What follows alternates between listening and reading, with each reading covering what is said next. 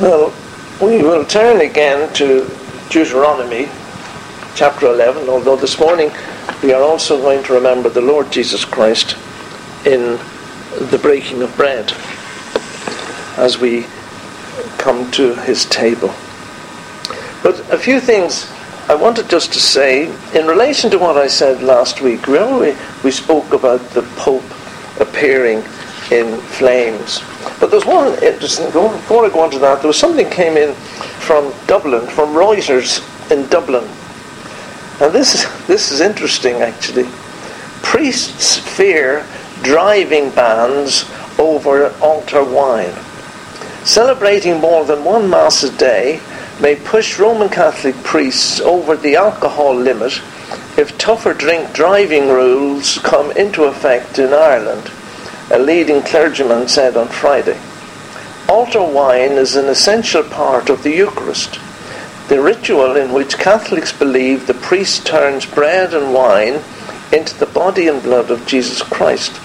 A priest drinks a small amount of the wine during the Mass. Under proposed Irish legislation, the limit of 80 milligrams of alcohol per 100 millilitres of blood is expected to be tightened but no new level has yet been specified. Because the ranks of the Catholic clergy are thinning out, priests, especially in rural areas, often drive to several churches on Sunday to say Mass for congregations who have no resident clergy.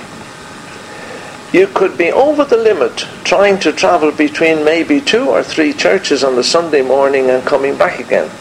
Father Brian D'Arcy told Reuters. D'Arcy is a broadcaster and rector of the Passionist Monastery in Enniskillen, Northern Ireland, where similar changes have been proposed. He said wine prepared for use in services had to be consumed and throwing it away was blasphemous. Irish media quoted another priest from Western Ireland as saying he often took three services in a day. If I only took a mouthful of wine from the chalice at all three masses, I feel that this could put me over the legal limit for driving. The unnamed priest was quoted as saying, But if a call comes in that somebody is nearing death, I have no choice but drive to where that person is and give him or her the last rites.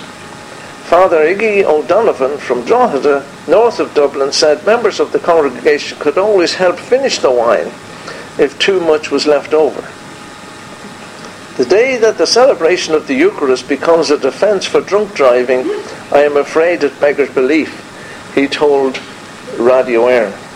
They can't throw it away, you see, because it's blasphemous, because that is actually, they believe, the actual body, soul, everything of the Lord Jesus is in the wine. Not just there in theory, but in actual practice.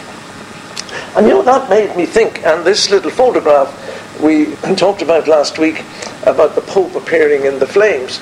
It reminded me of something which I have said before, but talking about purgatory. You know, the Council of Trent was the 19th ecumenical council of the Catholic Church, and it was convened three times between the years 1545 and 1563. Over a space of about 18 years, it met three times and it was meant as a response to the theological uh, challenges of the Protestant Reformation. It is considered one of the most important councils in the history of the Roman Catholic Church. And uh, it clearly specifies current, current Catholic doctrines on salvation, the sacraments, and the biblical canon. The council standardized the Mass throughout the Church largely by abolishing local variations, and then it went on about the Mass and the, the Catholic uh, Catechism. But the current, the current beliefs of the Roman Catholic Church were, were formed at the Council of Trent. And the Council of Trent has been over and over again legitimized and proven to be the, the ones they go by. You remember Vatican Council, we had Pope John. What was he? Pope John the 23rd. A big, jolly sort of fellow. But he said that he endorsed the Council of Trent. Didn't change anything, Vatican II. The Pope who died, Pope John Paul II, declared its conclusions maintain all their value. Everything that was said in the Council of Trent holds good today. No, people, you'll get Catholic friends, you'll get liberal priests, or you'll get people on the, the radio uh, glossing over this, but in actual fact, it all goes back to the Council of Trent. And it has been renewed by Vatican II and all the rest of it. And I, I just, in the light of that photograph, it just reminded me of purgatory. And one of the things it says, or two of the things it says, a whole lot of various things the Council of Trent obviously says, but it says, if anyone says that after the reception of the grace of justification, once you, uh, they, they talk about grace in a different way than we do. You need to get, when you're talking to a Catholic about terms, get to find out what they believe by the word and see if it ties up with what Scripture says about the word. But they, it says if you receive after the grace of justification, the guilt is so remitted that if you have received this grace of justification, if you say that you have been forgiven and the debt of eternal punishment is blotted out, as we believe, once we come to Christ for salvation, our eternal debt has been paid by the Lord Jesus Christ. But if they say, if you say that, that no debt or temporal punishment remains to be discharged in this world or in the next, or in purgatory. That's what it states. It's to be remitted in purgatory. Well, if you say that, there's nothing to be blotted out in purgatory or in the world to come that Jesus Christ has satisfied God's righteous demands and that my sins and that I have eternal life my sins have been blotted out. Well, if you say that, if you agree with that, it's anathema. Anathema. And if anyone says that the sacrifice of the Mass, wherein the victim by which we are reconciled to the Father, they claim that the Mass is a sacrifice on the altar by the priests. If you say it's a mere commemoration, as we would say, it's a commemoration, a memory of what Jesus Christ did on the cross. If you say it's only a memory and that it's not a sacrifice which is performed by the, the priest and which appeases God, if you say that, it's only a commemoration you are committing blasphemy and it's anathema to them. So when we come to remember the Lord Jesus Christ this morning in the breaking of bread as a memorial service, if we only say that, the Catholic Church says we're totally in error. And it was just in connection to the purgatory, the thing about purgatory. We have heard very little talk about Pope John Paul being in purgatory. And yet the doctrine of the Catholic Church says that we all go to purgatory. There was a chap who wrote a book, a very well-known Catholic, Abbe Louvet, Lovett or Louvet. And he wrote a book called Purgatory According to the Revelation of the Saints. And in it he describes various Catholic priests and nuns and popes who died and who went to purgatory. And this man, Lovett, is very well recognized by the Roman Catholic Church. And he mentions various people who have died and who have gone to purgatory. And it's all based on revelations by various saints of having visions of people in purgatory. He says, for instance, Pope Pius VI in his life had an unusual share of suffering. He'd been dragged from his home by the impious hands of the French Revolution, and so on. And he died the death of a confessor of the faith in 1799. He had done great things.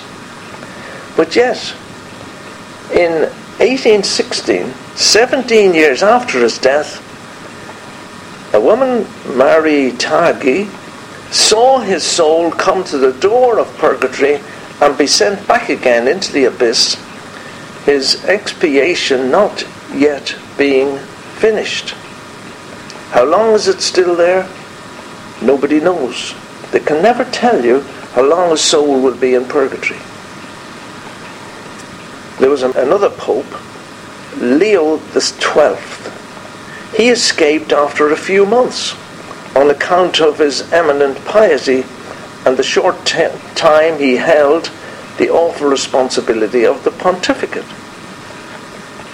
But there's a story, and this is repeated by a, a cardinal called Bellarmine.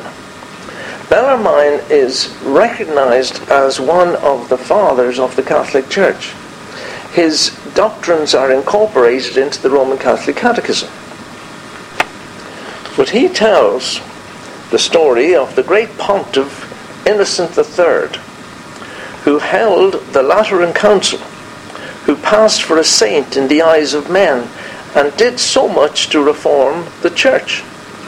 According to St. Lutgard, he appeared to her all surrounded by flames and, and on expressing her astonishment, informed her that he had narrowly escaped hell. This is Innocent III. And that he had been condemned to suffer in purgatory till the end of the world. He earnestly entreated her prayers, whereupon St. Lutgard, with all her nuns, set themselves with all their might to make intercession for his deliverance.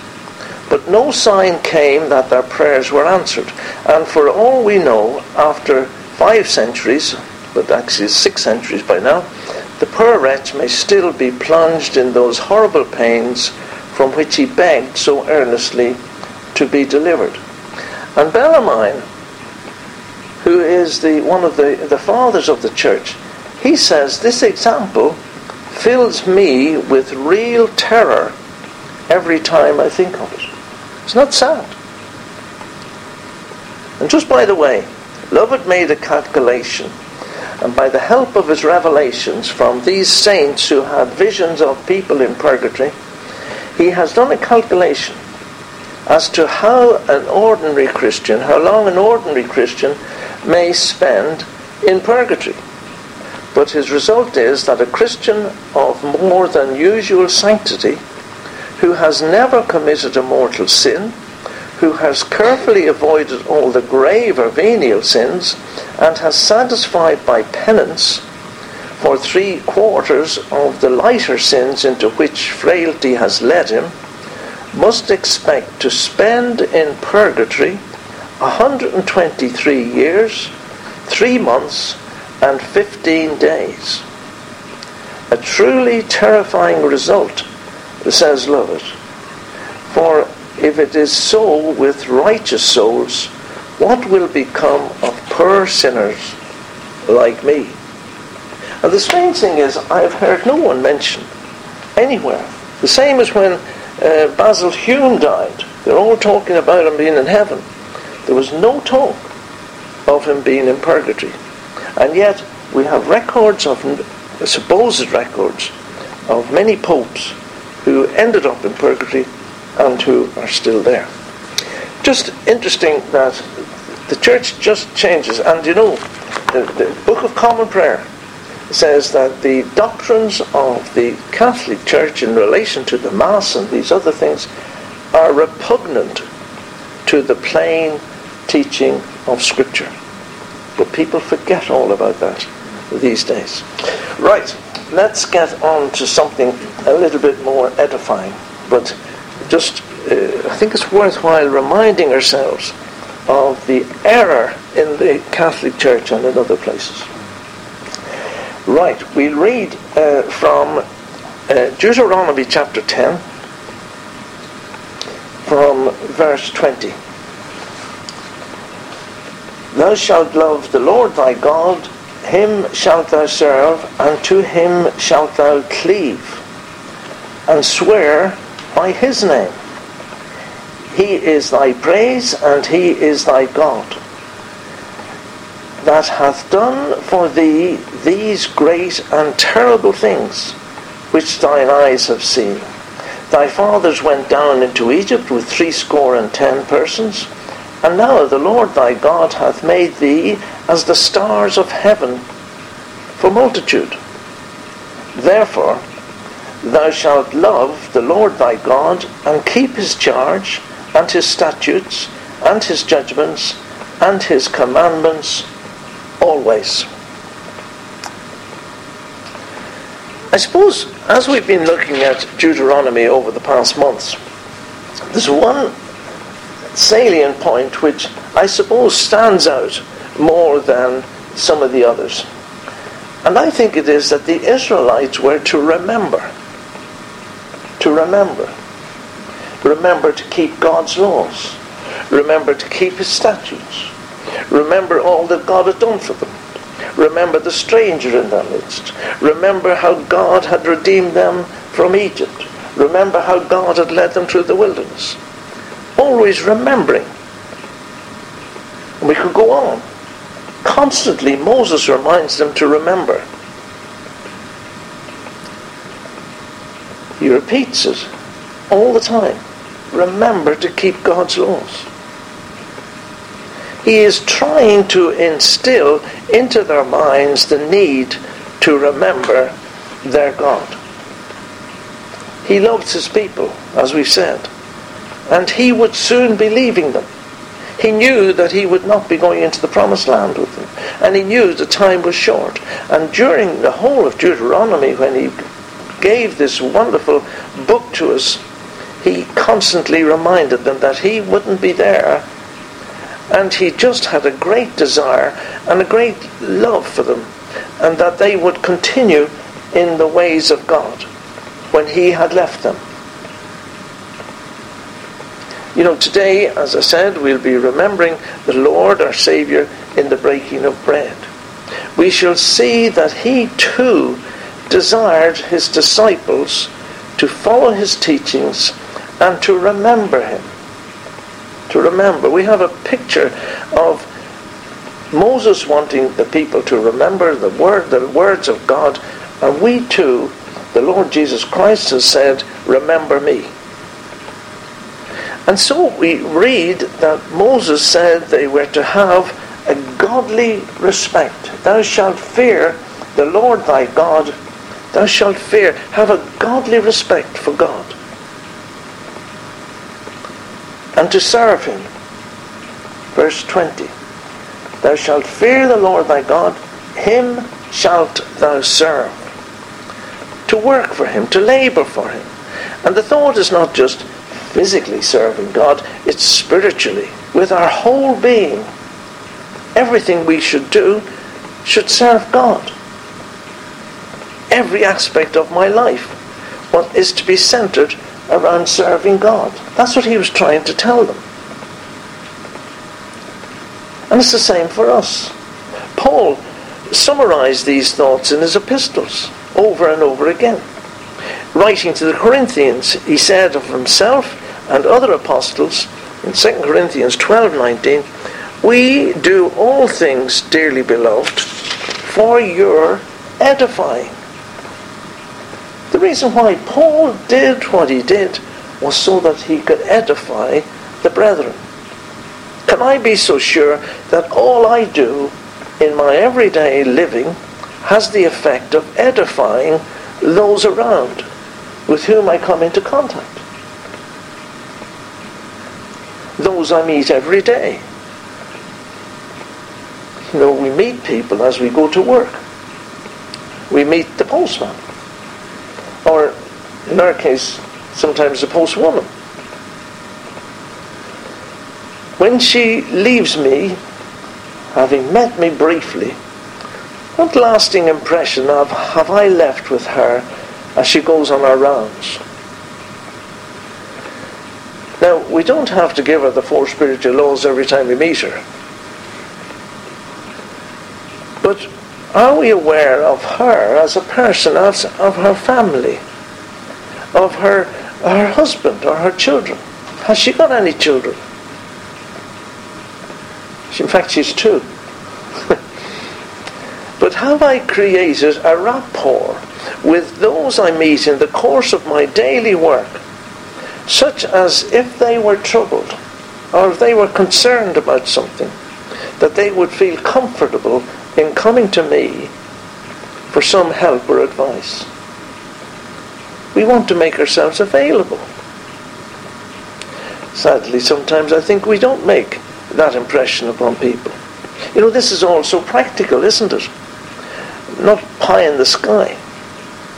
And so, writing to the Philippians, Paul reminds them that they live in the midst of a crooked and perverse nation. The Israelites were traveling through the land, they were going into the, where all the Canaanites were, these idol worshippers. They were going into a land which was perverse and crooked. And we too, Paul reminds us, live in a crooked and perverse nation. And we would all agree with that today. No problem that this world is crooked and perverse. What a world. This week's news. You just think of anything that happened in the last few days. So where an old man of 90 uh, got involved with a row with a, a fellow of 40 odd regarding a parking spot. I see where that uh, policewoman was run over and left dying on the road. All these things are happening. It's a crooked and perverse world. What a world. And so he says to the Philippians, do all things without murmurings and disputings. Why? So that ye may be blameless and harmless, the sons of God without rebuke, in the midst of a crooked and perverse nation, among whom ye shine as lights in the world. Were the Canaanites going to see any difference in the people as they moved into the promised land? Were they going to see that these people were the people of God? And do people see in you and me that we shine as lights in this perverse and crooked world? That's Shakespeare said, herein lies the rub, doesn't it? It's a very real challenge to us. Is that the way we're living in this world? Do I actually shine as a light in this wicked and perverse world? Would anybody notice if I wasn't here? I wonder. I remember, remember I was playing golf on Portrush with a friend of mine, and we met this other guy. And my friend said to him, "Oh, Ron, I haven't seen you playing recently. Uh, have you not been playing?" And the guy had been away in Canada for something like six years, and we hadn't noticed. He's back on holiday. And it just struck me, you know, would anybody notice if we weren't here? Would I be known, if I go away, would I be known for my murmurings and disputings rather than shining as a light, pointing the way and warning of dangerous rocks ahead? On that too, I remember there were two characters sang in a choir, a Christian choir. They were always moaning. And they were known as Moody and Cranky because it was terrible that they were known as that rather than something a bit more pleasant. But you know, perhaps we are thinking we cannot make any impression on those around us. We are just a lone voice crying in the wilderness, whistling in the dark, hoping against hope that we might be some use, but a voice crying in the wilderness. You know, the world uses that expression as a metaphor for useless shouting and pointless waste of time and effort. But in fact, John the Baptist was a voice crying in the wilderness. Imagine asking John, John, why are you out there in the desert? No one will hear you. No one will listen to you. And he would say, This is where God wants me. I am the voice of one crying in the wilderness, make straight the way of the Lord, as the prophet Isaiah said. Repent ye, for the kingdom of God is at hand. Out there in the wilderness. And you know what? Because he was obedient to God, we read then, then went out to him Jerusalem. Not only some Jerusalem, Jerusalem went out to him. They all went out to hear him. And all Judea. And all the region round about Jordan. They all went out because he was doing what God wanted him to do. And they were baptized of him in Jordan, confessing their sins. John's mission was to proclaim the coming Messiah in the wilderness. It may not have seemed a very logical place to start his mission. John, surely the center of Jerusalem is where you should go. Don't go way off into the wilderness. Be reasonable. But John obeyed, and he was faithful to his calling, and it was up to God to fulfill his prophecy made hundreds of years previously. And God did. Let us all be faithful to our calling. And we know that Paul reminded the Philippians we can do all things through Christ who strengthens us. So they were to serve him. And then it says, Thou shalt cleave unto him. To him shalt thou cleave. To cleave. To, to cling. To stick to stay close to, to follow closely. That's what they were to do. Want Christians today with stickability. Those who will stick close to Jesus. Those who will follow closely. We want Christians who will stick at witnessing, stick at their job to follow closely. You know, Peter, we've all heard many sermons about Peter. The fact that after and during the trial of Jesus, it said Peter followed afar off. Peter followed afar off. And he, we know that he went and warmed himself at the fire. We hear all these sermons. He, yes, he warmed his, fire, his hands at the fire of the world, we're told he allowed a slip of a girl to accuse him and denied following, knowing his Saviour. And then he swore blindly that when later he was accused again, that he did not know what they were talking about. Because he followed afar off. We've all heard sermons like that, but the fact does remain. If Peter had followed Jesus closely, if he had cleaved if he had stuck close to his Saviour, then would this episode have ever taken place? May we cleave to our Lord through the power of his Spirit. The Israelites, it says, Thou shalt cleave and swear by his name. Swear by his name. Swear allegiance solely to Him as we follow Him. It goes on to verse 21. He reminded them, he says, He is thy praise.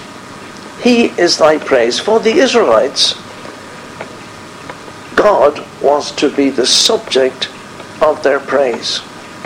He alone was to be their God. He alone deserves the praise of all his creatures because of his perfections, his works, his blessings, and his goodness. He is thy praise. All mercies, all our temporal needs, all our spiritual needs are found in him. And therefore he is greatly to be praised. Praise is his due. And it says in Scripture, it is comely for his people to give it to him. The psalmist in Psalm 22 says, But thou art holy, O thou that inhabitest the praises of Israel. God inhabited the praises of Israel. They'd seen the great and terrible things that God had done on their behalf. He reminded them of it. And in chapter uh, 11, he, he does the same again. He didn't increase the number of them. When they went down uh, to Egypt, originally there were 70 of them. When they came out, there were hundreds of thousands of them. God had been good to them. And God has been good to us. And then in chapter 11, verse 1, it says, Therefore, because of all that, because of what has gone before, because what I've said in those preceding chapters, therefore, thou shalt, thou shalt, not thou will perhaps, thou shalt love the Lord thy God. Thou shalt keep his charge, keep his injunctions a legal obligation under the law. Somebody does something which you they shouldn't be doing, you can go to the courts and get an injunction against them to stop them doing things. And you have to keep God's injunctions. He says, Thou shalt not have any other gods before me. Keep that injunction. That's what the Israelites had to do. It was their legal obligation to do it under the law.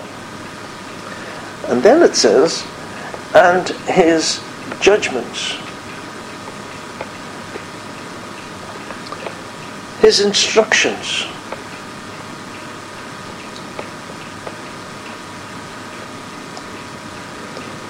And it's like, you know, when you go to the chemist and you get a prescription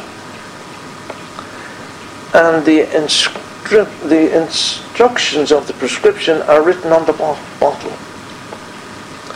We have to keep God's prescribed instructions. One tablet three times a day. We follow the instructions that have been prescribed by the doctor. God has prescribed instructions for you and for me, and we should obey them and the Israelites were to keep God's prescribed instructions and keep his commandments.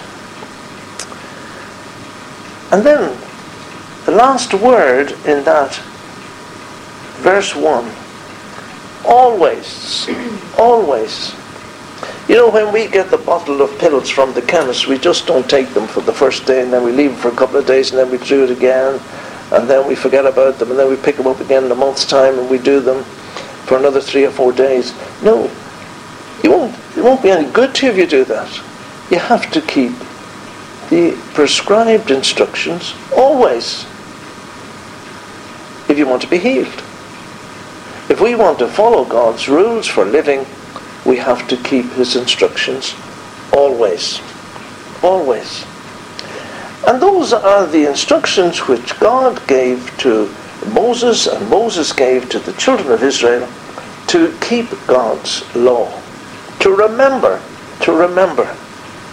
Now at the start we said Moses would be leaving them and he just had a great love and desire that they would continue in the ways of God. Today we come to remember the Lord our Saviour in the breaking of bread.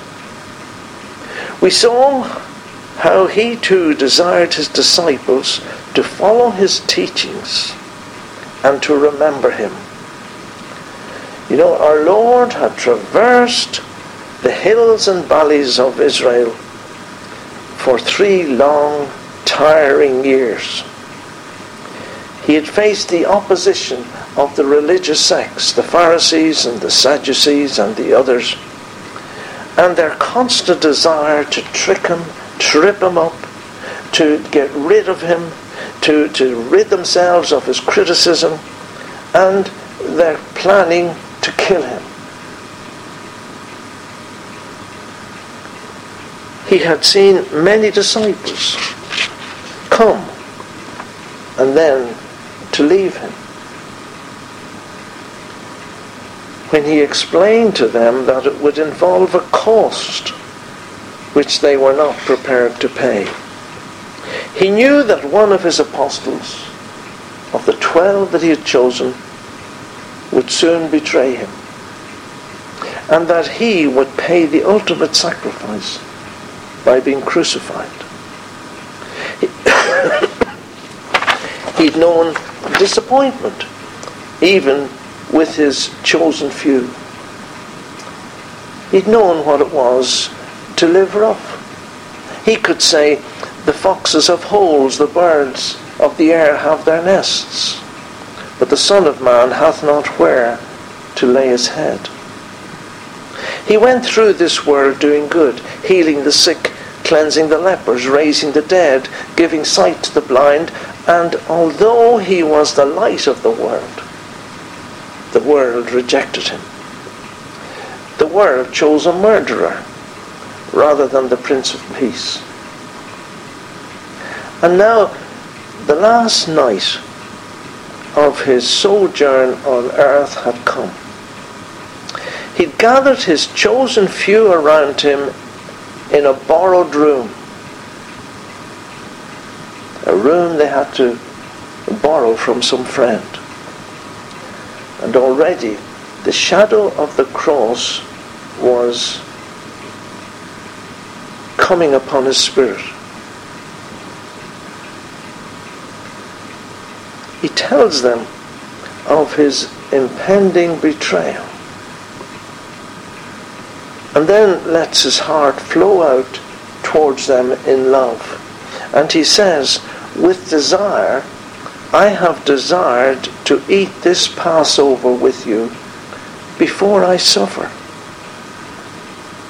I've longed for this moment before I suffer. But they still did not grasp the full significance of those words before I suffer.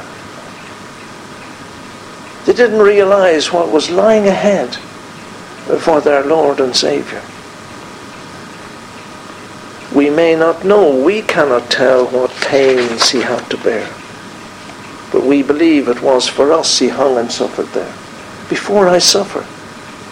None of the ransomed ever knew how deep were the waters crossed or how dark was the night that the Lord passed through ere he found his sheep that was lost. What a scene. Those men gathered there. The Son of God. With desire, I have desired to eat this Passover with you before I suffer.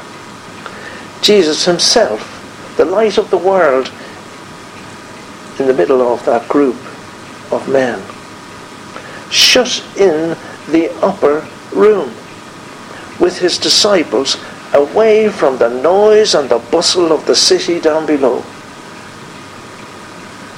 Soon to be betrayed, forsaken, denied, mocked, scourged, crucified.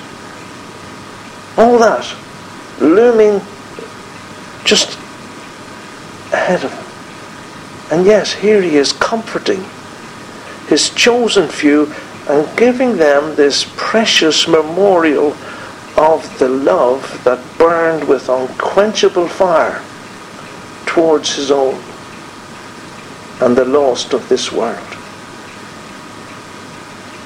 That love which would drive him to the cross of Calvary to obtain their eternal deliverance and everlasting blessing. And not just to those few in the room, but to those who would put their faith and trust in that finished work of redemption at Calvary throughout the world. You and me, and many millions around the world, and those who have believed down through the corridors of time, those who have put their faith and trust in the Lord Jesus Christ. He did it with desire. I have to eat this Passover before I suffer. And we, as part of the Church of Jesus Christ, the bride of Christ, have that wonderful privilege to partake in this memorial today. Shut in they were in that room. And we, in spiritually speaking, were shut in with thee, shut in with our Lord, shut in with thee far, far above the restless world that wars below. We seek to learn and prove thy love, thy wisdom, and thy grace to know. And then he institutes the Lord's Supper. No grand ritual, no great ceremony, yet the very simplicity is so moving and touching, so important. What could be so fully, how could he so fully have recorded himself and his love and his graciousness to us and to our hearts by anything else? Symbols of his body and his blood. His body given and his blood poured out in death. As we partake of these emblems, let us again say, Thank you, Lord, for dying for me. Thank you, Lord, for going to Calvary for me. According to thy gracious word in meek humility, this will I do, my dying Lord. I will remember thee. Thy body broken for my sake, my bread from heaven shall be. The cup of blessing I will take, and thus remember thee. Gethsemane, can I forget? Or there thy conflict see, thine agony and bloody sweat, and not remember thee. When to the cross I turn mine eyes, and rest on Calvary, O Lamb of God, my sacrifice, I must remember thee. Remember thee and all thy pains and all thy love for me. Yea, while a breath, a pulse remains, will I remember thee.